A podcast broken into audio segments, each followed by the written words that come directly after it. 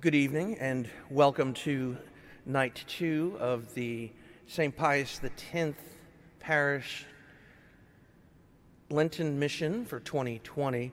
Uh, we have Father Bryce Sibley here with us tonight, and uh, I had introduced him last night. Just wanted to bring you up to date on Father Pete. He's doing just fine. As most of you know, he's in quarantine out of an abundance of caution. Uh, I call him each day, and uh, Um, he's not having any symptoms. He's doing, like I said, just fine. We think it highly unlikely that he was even exposed uh, to the coronavirus, let alone uh, contracted it. Um, but he is feeling a lot of love. You all have reached out to him, are certainly taking care of him. Uh, almost too well, um, if you don't mind. We, we don't want him to get used to the quarantine and to like it. Uh, you know, Father Pete at times can enjoy a little social distance. And so uh, um, don't spoil him. We want him to come back and be ready to serve us on, uh, on Thursday. But uh, thank you very much for the outpouring of love for him. It certainly made my job much easier. But he is fine, and we look forward to uh, having him back, uh, hopefully on Thursday.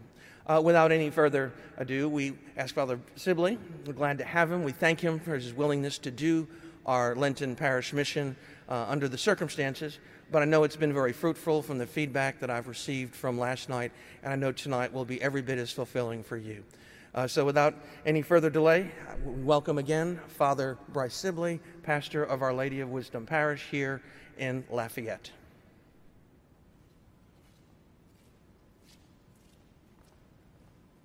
Thank you, Father Brady, for that introduction. Why don't we go ahead and begin in the name of the Father, and of the Son, and of the Holy Spirit. Our Father, who art in heaven, hallowed be thy name. Thy kingdom come, thy will be done on earth as it is in heaven.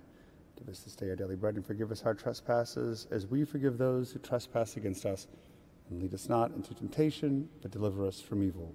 Amen. In the name of the Father, and of the Son, and of the Holy Spirit. Amen. So it's great to be back with all of you in Facebook and Vimeo land. My name is Father Bryce Sibley, for those who weren't tuning in yesterday, pastor of Our Lady of Wisdom, and our Lenten mission this year is on the topic of prayer. Trying to get to the essence of what prayer is. And so yesterday I talked about how I, at least yesterday, was going to try to be like Father Michael Champagne and not really have a very structured text and be able to go on and tell as many funny stories as he does. So instead today, I'm not going to imitate Father Champagne. I have a little bit more of an outline, but I'm going to imagine that he is sitting, a bunch of Father Champagnes here in the pews, all six feet apart, to make sure that he social distances, and that is going to be my imaginary audience, along with you, everybody out there, as I continue to look at this camera in the nave of the cavernous church. So we talked yesterday about prayer. The definition of prayer is letting yourself be loved by God. That so often we see prayer as, as some type of activity, that we've got to be doing something. We have to be giving God something, always thinking and meditating. But instead, prayer really is about being with the Lord, receiving from Him, and really encountering Him in the depths of our hearts.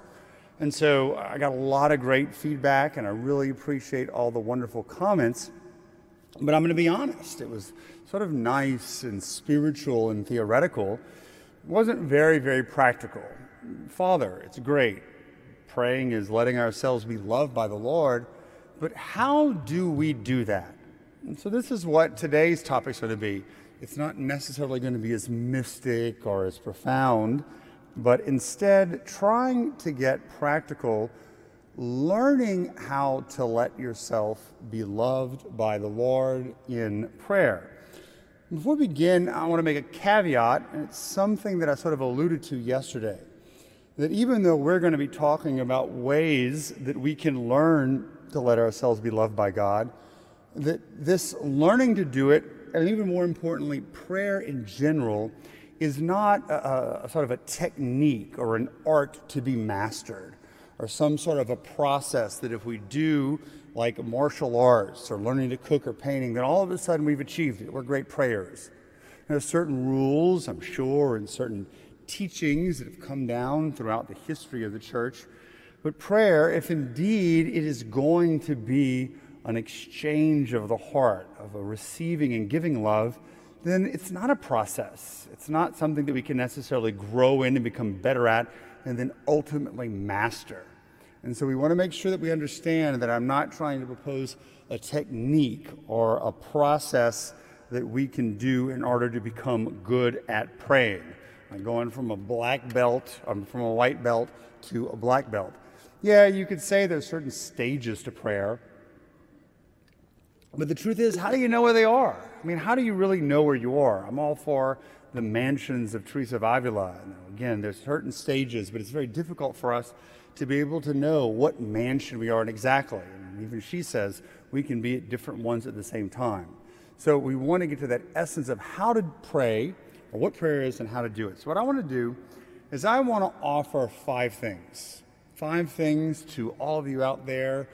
So you want to get your notepad out, you want to get your pen, start writing them down. Some of them are pretty obvious and pretty practical, but some of them take a little bit more effort to be able to really do. But I assure you, as we get to the end of it, we'll see that if we do these things, we're going to be much more disposed to learn or to receive the Lord and let Him love us in prayer. And the first one is the most obvious. If you want to learn to let the Lord love you in prayer, you got to set time every day to pray. You got to schedule. And this is something I've been harping on for the past two or three weeks. With now, with our schedules, people aren't working, they're not going to school like they normally do. It's easy to sort of waste the day away. I'm encouraging setting a schedule. If you want to use an analog planner, great. Use Google Calendar. It's fantastic. Make all your little calendars, schedule your day, or what the monks call the orarium, where you have the time to eat and the time to exercise, the time to work, the time to rest, but also put in a time to prayer, for prayer. So this next month, when we're all quarantined, is a great way for thirty days to begin a habit of having time set aside for prayer. Ain't no excuse to say that you were too busy to pray. You got plenty of time. So I think that anyone who's really serious about growing in their spiritual life can begin with fifteen to twenty minutes of prayer. It's set aside a chunk of prayer to be able to give to the Lord. Because you ask most people, like, tell me about your prayer schedule. Well, you know, I pray before I go to bed at night, and sometimes I fall asleep. Well, imagine that any of your friends would do that to you. The only time they'd call you is right before they went to bed, and they'd fall asleep on the phone. You'd get angry at them. You'd say, quit paying me lip service. I want a conversation. I want a real relationship. Not that the Lord gets upset with us, but we need to be able to have that time dedicated for Him each day to build a relationship, but for our sake even, to be able to let Him love us, because knowing that love does transform our minds and our hearts. Some people say, Father, I pray on my way to work, and I pray on my way back in the car. That's all wonderful. I'm all for that. But the thing is, is you're, you're distracted.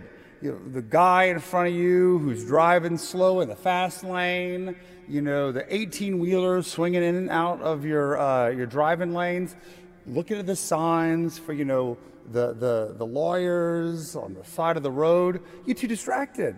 You need to have the time really for Jesus. Hey, listen, Lord, I'm putting my focus on you. I want to pay attention to you. Now, some will say, well, Father, I don't have time to pray, but I think of God throughout the day, and that's my prayer. Again, it's wonderful that we think of God throughout the day, and that can be a prayer. But why don't you go try that one on your spouse? You know, I really can't give you fifteen, twenty minutes a day, Uh, but I think of you throughout the whole day. I hope that really works and is okay with you. You already know what the answer to that is going to be. It is not going to be a good answer. You got to set time aside. Because when we set time aside for something or someone, we're saying this activity or this person is important. Now, if your brain works better in the morning, schedule it for the morning. If your brain works better in the evening, do it then. But do it at a time that your mind and your heart will be the most open to receiving the Lord's love. And again, if you're only putting a few minutes, you're not going to really have time to go deep. Because what happens is, if you're trying to have a conversation for five minutes, you really can't do it. You can't really get used to the person and see how they're doing. fifteen, twenty minutes is a good basis, And then as time goes on and you grow deeper in prayer, which we're going to talk about tomorrow, you're going to find that you want to spend a half an hour, an hour in prayer, even more, in that intimate communion with the Lord, just allowing Him to love you. And so the ideal, of course, in the church is the holy hour. Can you not wait one hour with me?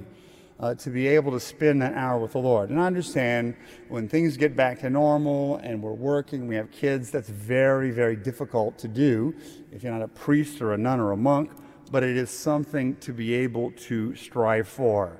Time set aside to rest, to be with the Lord and allow yourself to be loved by Him. So that's super practical. It's the very basic thing that you got to do. The second thing is pretty practical too. We got to learn to be quiet, to practice silence. Not only exterior silence, but to be able to practice interior silence, to quiet the mind, to focus the senses, and to be able to focus the heart in what prayer is. We talked about it yesterday. We live in a frenetic and very distracted society. You know, our phones are taking our attention. We got stuff that's on the computer and the television. People need us to do stuff. There's all kinds of noise and activity. And it's interesting, over the course of the past week or two on campus, there's always activity. To be able to walk around and there's nothing.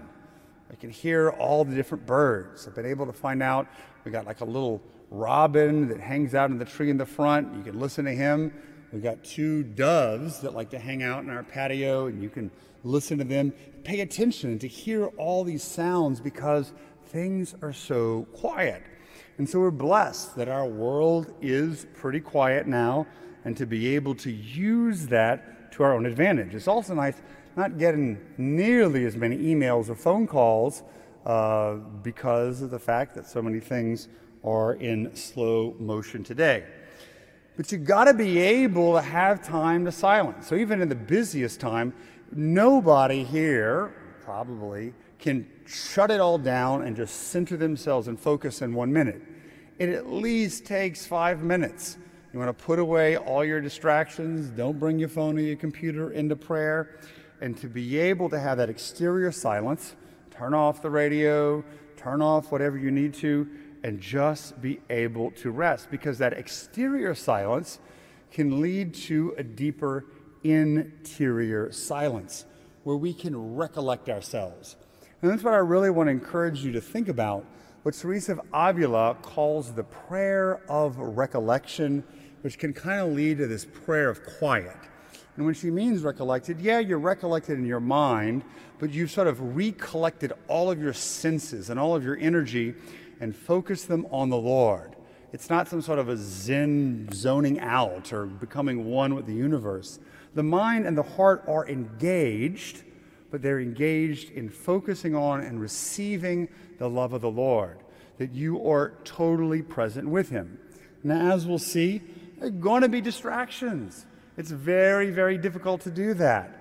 You know, for me, I'll be honest, over the course of the past two weeks, thinking about what's going on in the news and taking care of the students and the parishioners and wondering about the budget, my mind and my heart have been all over the place. But I've been doing my best to be able to say, I can't focus on these distractions. Because as I said yesterday, even though you're super distracted, the Lord still wants you to show up. He still wants you to be there. And we can't freak out about the distractions. So often we're so worried about our distractions that we allow it to disturb our peace. If I tell you, don't think of the pink elephant, you're going to think of it like that. And so if I tell you, you know, don't focus on distractions or don't worry about distractions, that's what you're going to do. My best suggestion is imagine your distractions are like clouds in the sky. And you're watching the clouds and you just let them pass by. They're coming and going. You don't worry about it. You don't freak out about it. The Lord knows that your heart is there, that you have a good will, that you want to spend time with Him praying and loving Him, and that's what the most important thing is. And so we develop this sense of quiet. Now, this could be easy for some people. Uh, us introverts, this is the, our glory time. As an introvert, I'm loving it. Uh, there's a great book by a woman named Susan Cain called Quiet. It's a book about the power of the introverts. This is a great book for you introverts to read, and you extroverts who might be suffering, uh, you can read it too to understand why uh, we introverts now are living our best life. Uh, but regardless, introvert or extrovert, we got to be able to have time for some silence on the exterior, shutting things down so we can be more recollected. And what happens is when we can experience that silence and that peace in prayer, and as we'll see, we can take it into the rest of our day, to sort of hold that silence in our heart, and our own peace is going to radiate out from us, which is going to have an impact on other people. All right, so the truth is though, even though extroverts might be suffering and we introverts like it, I'm banking that everybody, once they're over with this, everyone's going to become an extrovert and want to go party. We're all going to become huggers. Now, when that's going to be, I don't know. But uh, I can assure you that is going to happen. So those are the first two things, and, and they're the simple and most basic ones. What I want to do now is get to the core of what I think is probably the two most important points if we're going to really learn to allow ourselves to be loved by God. First, you got to show up, then you got to be quiet so that you can receive the Lord's love. But this one, the next one, is somewhat counterintuitive, but I think it is important if we understand it. The best way that we can learn to let ourselves be loved by God is by letting ourselves be loved by other people, by the other people who are in our lives, family members, friends, coworkers, church members, it doesn't matter. The people the Lord has given to us and that uh, we have been given to, to be able to allow them to love us. This is where we really learn, and day to day, outside of prayer, where we practice. Why, why is this important? I want to talk about what I like to refer to as the principle of mediation. So often we want God to speak to us directly. You know, the heavens to open up and then like the big Monty Python head come out and God speak to us in his mighty voice. And at times that does happen, and you see it in Scripture. But nine times out of ten, that's not how it happens. That God in the Old Testament speaks through a prophet. In the New Testament, he speaks through his apostles. He mediates his voice through human beings. In the same way that he mediates his healing, his forgiveness, and he also mediates his love. This is part of the sacramental economy of the way that God takes creation, which is good, and infuses it with his grace and makes it channels to communicate the grace with us. That's why, yes, the main priority is that we love God, but the second command is to love our neighbor. Jesus didn't say that the second command was to love our neighbor for funsies. It's like, well, I don't know what I want them to do. He wants us to do it because when we love our neighbor, God is loving them through us. And that if they allow us to love them, then they are in a real way allowing Jesus and the Father through Jesus, who is a mediator in a certain sense of the Father's love. He's the icon of his presence. When you see him, you see the Father. That's where we experience love. But yet we're waiting for some divine revelation, which can happen. We can experience that love in prayer, but we begin to really experience it in the world around us when we learn to let ourselves be loved by God, by others. But as we said yesterday, that's really difficult. It's much easier for us to give a gift than to receive a gift. It's much easier for us to give of ourselves than to receive another person, or even more, allow ourselves to be received in love. Now, why is that? Well, I'm sure there are a number of different reasons, but the main one is a word that has been very popular lately, and I think is a very important one, is that we got a problem with vulnerability. Vulnerability comes from the Latin root of vulnus, which means wound. A person who's vulnerable is a person who can be hurt, a person who can be wounded. And so we realize that if we open ourselves up to let ourselves be loved by another person, then guess what? We're opening ourselves up to this great experience of being loved, but we're also opening ourselves up to being hurt, to being betrayed, to being rejected. But yet, this is part and parcel of what it is. C S Lewis has a famous quote where he says, to love something or someone is to be vulnerable. You open yourself up for the gift, but you also open yourself up to be stabbed in the back, to be abandoned, and to be rejected. And so there's a fear of that, particularly if we've been hurt in the past by other people whom we loved or we thought loved us, and we open our hearts to. And some people might even say that they've been hurt by God. Of course, we know the Lord does not hurt us. That's your own uh, projection or your own understanding of it. But yet that is a real legitimate fear. And, and so we have a difficult time opening ourselves up. And so we don't want to be vulnerable, and we put walls up. And over time, along with some other factors, we convince ourselves that we're not worthy of receiving love from God or from other people. We convinced ourselves, because of things that we've done in the past or things that were done to us, that we are unlovable. And that's where the shame really takes over. Guilt is sorrow for what you've done. Shame is sort of sorrow for who you are, ashamed of who we are, of, of, of what our sin has done to us, that we feel that we've been rejected, we're unlovable, our wounds are too great, and so we put up the walls, so we try to hide so that others cannot see us, like Adam and Eve in the second creation story. And so we hide ourselves because of our sin. But what we do is, while we're hidden up and locked up, we begin listening to the accuser. You can call it the inner critic, you can call it Satan. Probably both of them talk to us and saying, you're no good. You're unlovable. I can't believe you do this, or I can't believe you did it.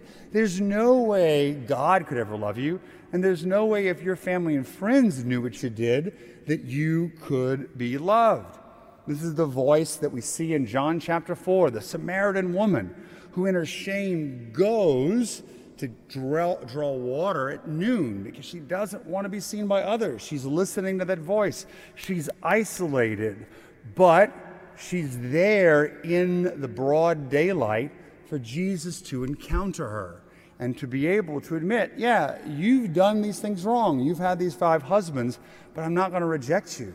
I'm here to show you love, a real merciful love. And this is why we need to be able to open ourselves up to God, even when we feel shame, but also to people that we trust. It's a very, very difficult thing. We know that if we say and we show this person the thing that they're most ashamed of, or these deepest parts of our hearts that are the most tender, that we're afraid that we'll be rejected. But Jesus would never do that. He is not the accuser. Anytime you hear a voice accusing, you know it is not from the Lord. He calls to conversion, but he's also calling us to expose our hearts to others whom we trust, that we know will love us and embrace us. Because when we hide in that shame and that sin, we convince ourselves that we're unlovable, and the cancer can grow and grow and grow, and it can be much harder for us to come to believe and understand who we are. Now, sort of tied with that, but maybe on a different version or a different trajectory, something else that makes it difficult to let others love us is because of our own perfectionism. Students at Wisdom know I love to talk about that. We have a problem with people who are striving to be perfect in their moral life, striving to be perfect in academics, in their social life. Again, we're called to be perfect as the Heavenly Father is perfect, but don't take that out of context. What Jesus meant, if he was perfect, that he showed his love and mercy to the good and the bad alike. Jesus does not expect us to be morally perfect. He knows how weak we are. But yet we put this big burden on us, whether it comes from our own inner critic saying that we've got to be perfect, or maybe from our parents who expected a higher standard than one than was sort of necessary or acceptable, or just from our own culture where we have to perform, we have to compete, we have to always be perfect. And that ties into an attitude that a lot of people have, which we talked about yesterday, that we don't believe that the Lord loves us unconditionally, that we've got to earn that love. So if we're going to be prepared to receive the Lord's love and allow ourselves to be loved, we have to score a ten out of ten. We have got to nail that gymnastics move perfectly. We have got to be able to get the best grade possible, or somehow the Lord is going to reject us. And that's not the case.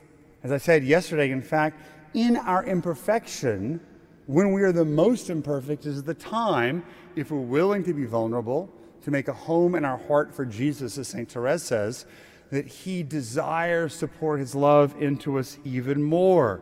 But we've got to overcome that inner critic. We've got to overcome the shame that makes us want to go in the opposite direction, to live in the truth that God loves us for who we are.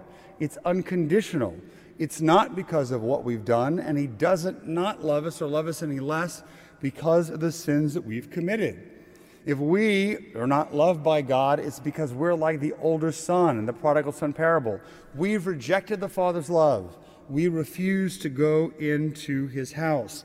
His love is unconditional. And we have to quit believing the lies, the lies that we tell ourselves because of sins that we've committed, because of our own weakness or an imperfection, or the lie, and I talked about it over the course of the Mass and the weekend, that we are a burden. This goes beyond perfectionism. This goes beyond um, this idea of sin or shame, that people think, okay, I got these problems. I'd love to bring them to someone so that they could love me, so that I could be vulnerable with them. But if I do it, they're going to think I'm bothering them. And this is the cult of people saying, I, I want to come to you, but I'm sorry. I'm sorry for bothering with this. Don't apologize.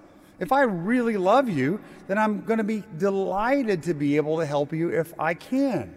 And if I'm going to be delighted to do it, then you can imagine how happy Jesus would be able to do it. And God the Father would be able to do it. And so often I think we think we're, we're too much to handle. My problems are too big. If I brought it to that person, they're not going to want to help me, or they're unwilling to help me, or they're not capable of doing so. And so we don't reach out. We don't reach out for help, and we end up drowning in our own shame, and we isolate ourselves even further. We've got to be able to overcome that, not overthink it too much. What is this person going to say? What if what I said before upset them? No, they probably didn't think anything. But if they truly love you and you have a relationship with them and you know they're not going to judge you, then we've got to be able to take the risk, to open up our hearts just like Jesus did. He was the most vulnerable. He came in order that he might show us love, but that he could be loved by us. And while indeed his mother, the apostles, loved him, not everyone did. And he opened his heart so it could be pierced. He suffered, and so that he could unite his, we could unite our sufferings to his. But the fact is, if we are going to learn to let the Lord love us, we're going to have to take the risk of allowing others to love us, to let them see who we truly are. Because a lot of the times, who we think we are is not who we are. We believe the lies. We believe the accuser. We got to step out of the boat. We got to jump off the high dive. It's scary. As a kid, I remember over at Broadmoor, the pool that used to be there, there was that big high dive. I didn't want to go off it the first time. It was scary. You would climb up the ladder, get there about halfway, and then climb back down until my dad got to the bottom and said, uh, you aren't coming down until you jump off that high dive. And there you are looking over the edge, and it's so scary.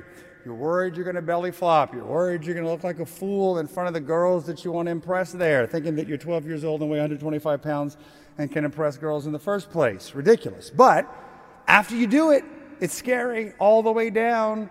But then you're like, whoa, this is a lot of fun. And you start doing cannonballs and can openers and aggravating all the girls and everybody else around. But once you do it, you take that risk and you realize it's okay. I'm not rejected. I'm not considered a pariah. I'm not kicked to the curb. And so do I mean that we need to go be vulnerable with a stranger on the street, or go on, you know, go down to Albertsons when it's, it's busy and say, everybody, let me tell you my sins. Please don't go tell people your sins on Facebook or, or on social media. Don't do that at all. But people that we trust, that we know truly love us, family members, friends, we all know that one or two people that really are close to our hearts, that we love to let them know who we are, to love us even when we feel the most shameful, to be able to take those baby steps and show them to them. And then what happens is when we do that, we become vulnerable, not just in our shame, but just in general, to let people know what we really think, what we really feel, to actually express our inner depths and not worry about being rejected. Then we can allow ourselves to be loved. But sometimes it does mean we're going to have to show our wounds. If you're going to let someone love you, you're, they're going to realize that, guess what, you're not perfect. Just like husbands and wives, you've been married for two or three months, you know neither, neither of you are perfect, but you still love each other because of that. Your children are not perfect, but you still love them. And so like Jesus on the resurrection day, he showed the apostles his wounds. We've got to be willing to show our wounds to those whom we love. And now, I'm not saying that we have to, like, what I like to call sit in the wound jacuzzi. Oh, look at all the suffering. Look at all the bad stuff. No.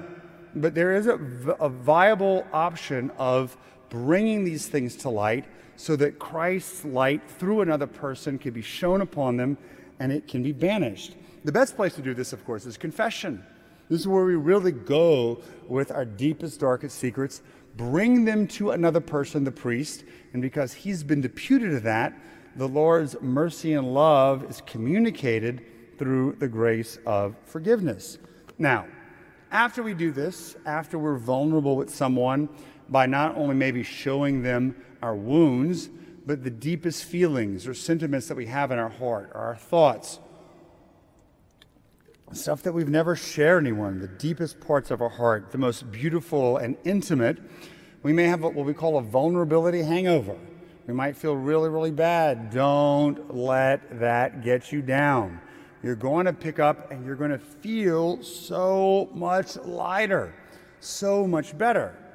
And this is the exercise I want you to think about.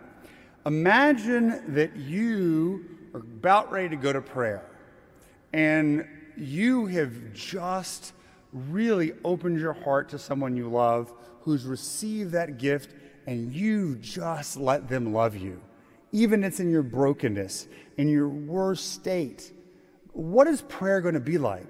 There's going to be a joy there because you're going to be able to take that experience of allowing the Lord to love you through another person into prayer, where then you can allow him to love you directly in prayer, or if you're in front of the Eucharist, through his presence in the Eucharist. You're allowing yourself to be loved. You're allowing yourself to be received. As compared to if you are, are closed off and you don't want to share your heart with anyone, and you don't want to show your feelings or your thoughts, then you go to prayer, and instead of opening yourself to be loved by God, you're just listening to that accuser. You're ripping yourself to shreds. And so prayer becomes burdensome, and your mind is all over the place. There's not the peace and the ability to rest. And so the best practice that we can get in learning to let ourselves be loved by God is to maybe take those baby steps and learn to let others around us love us, to be able to reach out for help, to be able to share our hearts and our minds, to allow ourselves to be loved, and to allow ourselves to be received. And so we can allow our gift to be received, but to allow our very self to be received. The, the embrace of the Father, that's tremendous vulnerability, but it also brings back the image that we talked about a lot yesterday, the image of the child. The perfect image of prayer is that Father maybe holding the child close to his heart, uh, the father looking at the child. And so as the child grows and allowing itself to be received, the bond with the father grows. So as the child gets old, older, there's trust.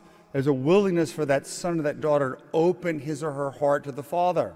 This is ideally where it needs to begin, as we need to be willing to open our hearts to our parents, but so often that is not possible because our parents are too broken. So we've got to learn to be vulnerable with others. But the image of the child is important. It leads us to the fourth point that sort of jumps off of and connects to the one that we just talked about, is the practice of spiritual childhood. The practice of spiritual childhood particularly is taught by Saint Therese. Talked about Saint Therese yesterday. I'm going to talk about her tomorrow. Saint Therese and her little way. The little way of not just doing small things with great love, but learning to embrace our own imperfection, our own weakness, our own littleness, to realize that we're all children, that we're weak, that we're going to fall, and that we are dependent on God, our Heavenly Father. The practice of spiritual childhood. But that very word, child, speaks to what our identity is as baptized Christians. As baptized Christians, you and I are baptized as adopted sons and daughters of God, our Heavenly Father. And so we are able to inherit heaven. But what happens is, if we're living out our baptismal vows, if we are allowing the Lord and others to love us, then we are sure of our identity. We know that we are children. We're, we're clothed with the robe. We're wearing the ring and the slippers, as we hear about in the prodigal son. But what happens is, when we don't live in that identity, we go and we lurk in the shadows and the darkness, and we're not able to live in spiritual childhood. We try to do it ourselves, instead of being dependent upon the Lord. I really want to encourage you to learn more about Saint Therese. And of course, read her book, The Story of a Soul. Even though that first part can be difficult to get through, if you want to read a biography first, then go into that one, I really suggest Joseph Smith's Everything is Grace. It's a contemporary biography which really gets into the psychology of Therese, her relationship to her parents, and I think gives a great explanation of what the little way is. But I also want to suggest Father Jacques Philippe's The Way of Trust and Love, which is a retreat on Saint Therese. But honestly, searching for and maintaining peace is nothing more than the little way of Saint Therese put in a much more condensed and sort of very contemporary vision, where we realize that we have goodwill in our hearts, that we want to make God happy, we want to do the right thing, but that we're weak and that we're fallen and it's difficult, but to not lose our peace, to not run away from the Lord, but instead to run to the arms of the Father. That we're children, we're weak and we're dependent, and we have to have a great trust in the Lord, that He's not there to punish us, He's not there to shame us, He's not there to scold us, but we've got to be willing to go to Him when we're joyful, but also be willing to go to show our wounds and to be able to ask for healing, to be able to ask for mercy. He already knows what we need. He already knows what we want, and He's willing to give it to us. We just have to give a look. In fact, I really think you don't even need to ask. The Lord knows our heart. He knows the surges of our heart that rise up to Him. But we just got to go to be present with Him. Because if we can go in presence in our poverty and say, Lord, Dad, I'm here, I got nothing to give, I'm weak, I'm tired, that's when He can pour His love and His mercy into us. It's when we go there, we've got to run to Him.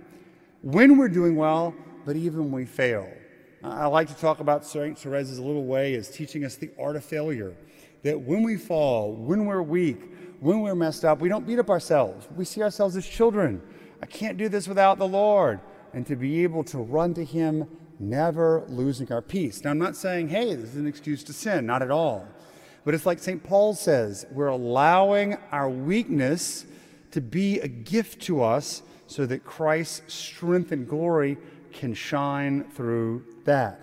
that it comes from the practice of spiritual childhood, understanding our littleness, understanding our weakness, and our dependence on Him, because the child allows himself to be loved, to rest in the arms of the Father, to just be held, to just be there in the presence. You don't need to do anything to be loved or to impress. The Lord embraces you for who you are. Now, I want to offer a few thoughts as I was sort of praying about this this morning in the chapel that are sort of connected to this, but something that maybe will give some insights. First of all is that uh, the way of the spiritual childhood, if we understand children, children have no desire to control. At least when they're innocent and sweet, they don't have any desire to control. But they are small. They are dependent upon others to guide them.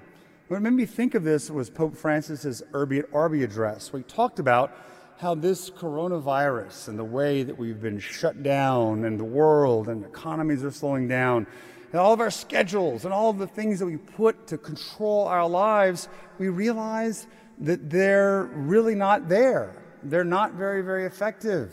That there are forces beyond our control, and we have to accept our own weakness and our own limitation. The child does not grasp, the child does not try to control. It's all an illusion. So I really encourage you to go read Pope Francis's comments in light of this, that need to be able to be like a child and let go of control and let the Lord, let our Father be in control of the situation. This is a sign of our trust in Him. Number two, for a child to grow up to be healthy, the child needs to have a sense of security, a sense of safety.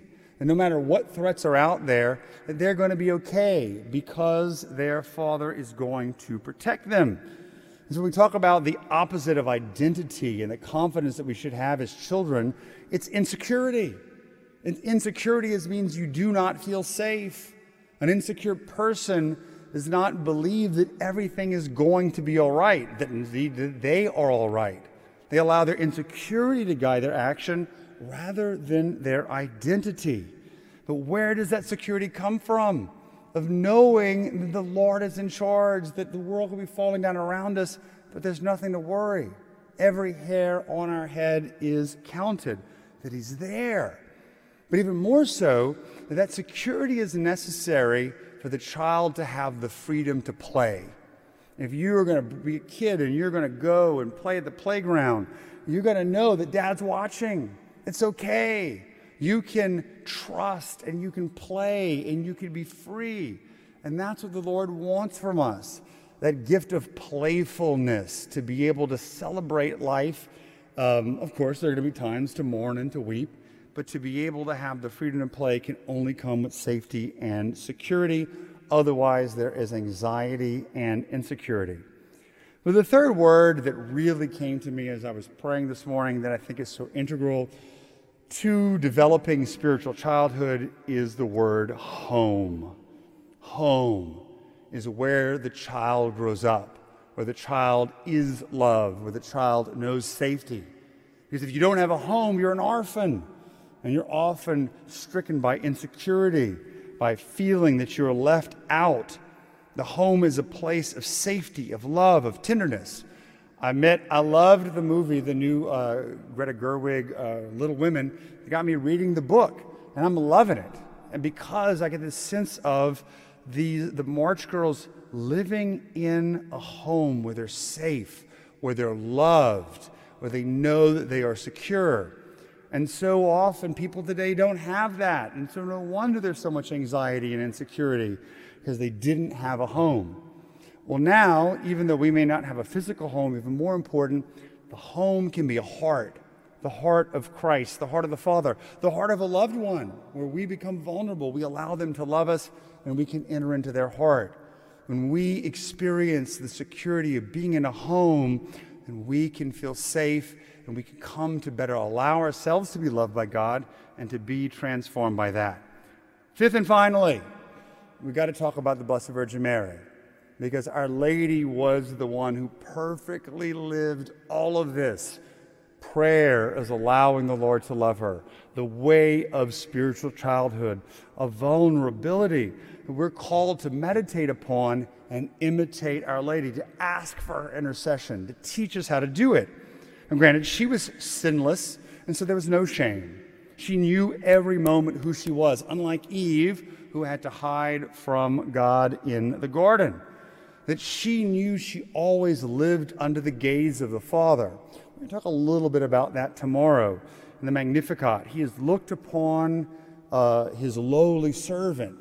He's looked upon her. The Father is looking, and Mary's aware of it, that he's got his eyes on her and she is going to be okay.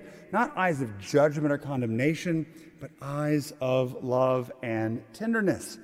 And so she was able to enter into that prayer of keeping things in her heart, of not being anxious and worried, and to allow the seeds planted there of the Lord's love to grow. She let herself be loved by the Lord, but she also let herself be loved by Joseph and by Jesus.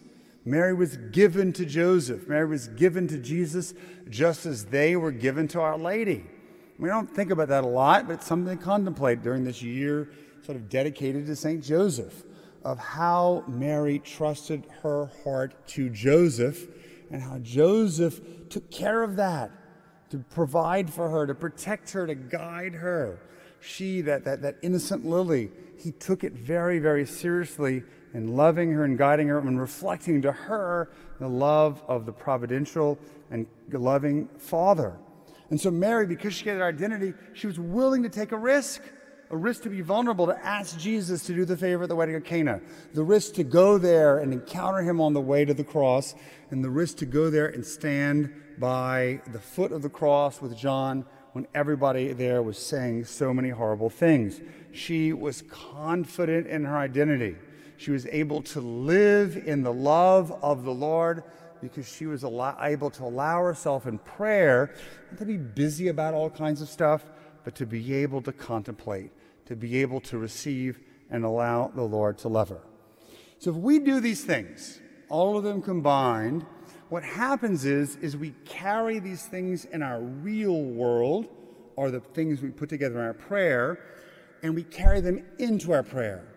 And the peace that we receive by allowing ourselves to be loved and vulnerable, practicing spiritual childhood in the real world, it brings into our prayer the peace we experience and creates sort of a positive feedback loop where we're more able to allow ourselves to be loved by the Lord in prayer. And because of that, then we're more able to love others and allow others to love us. And what happens is, as we receive that love, even though we may not be aware of it, we're actually being healed. The grace and the love of God the Father heals us and opens our own hearts, casting away the shame so that we can better know who we are and live in that freedom and that confidence and security of the sons and daughters of God. It's not going to happen instantaneously. It's a habit. But we go from prayer to the world and to living spiritual childhood and letting others love us and loving them, then back to prayer. It creates the positive feedback loop, which over time begins to transform our hearts. And once we experience that, once we experience what true prayer is like, what it's like to be loved by the Lord, what it's like to cast away the shame, then things become different. We're able to live that in our daily life, and that's what we're going to talk about tomorrow. So what I want to do is I, I want to offer just a few more little pieces of homework as we wrap up tonight. Pretty simple stuff.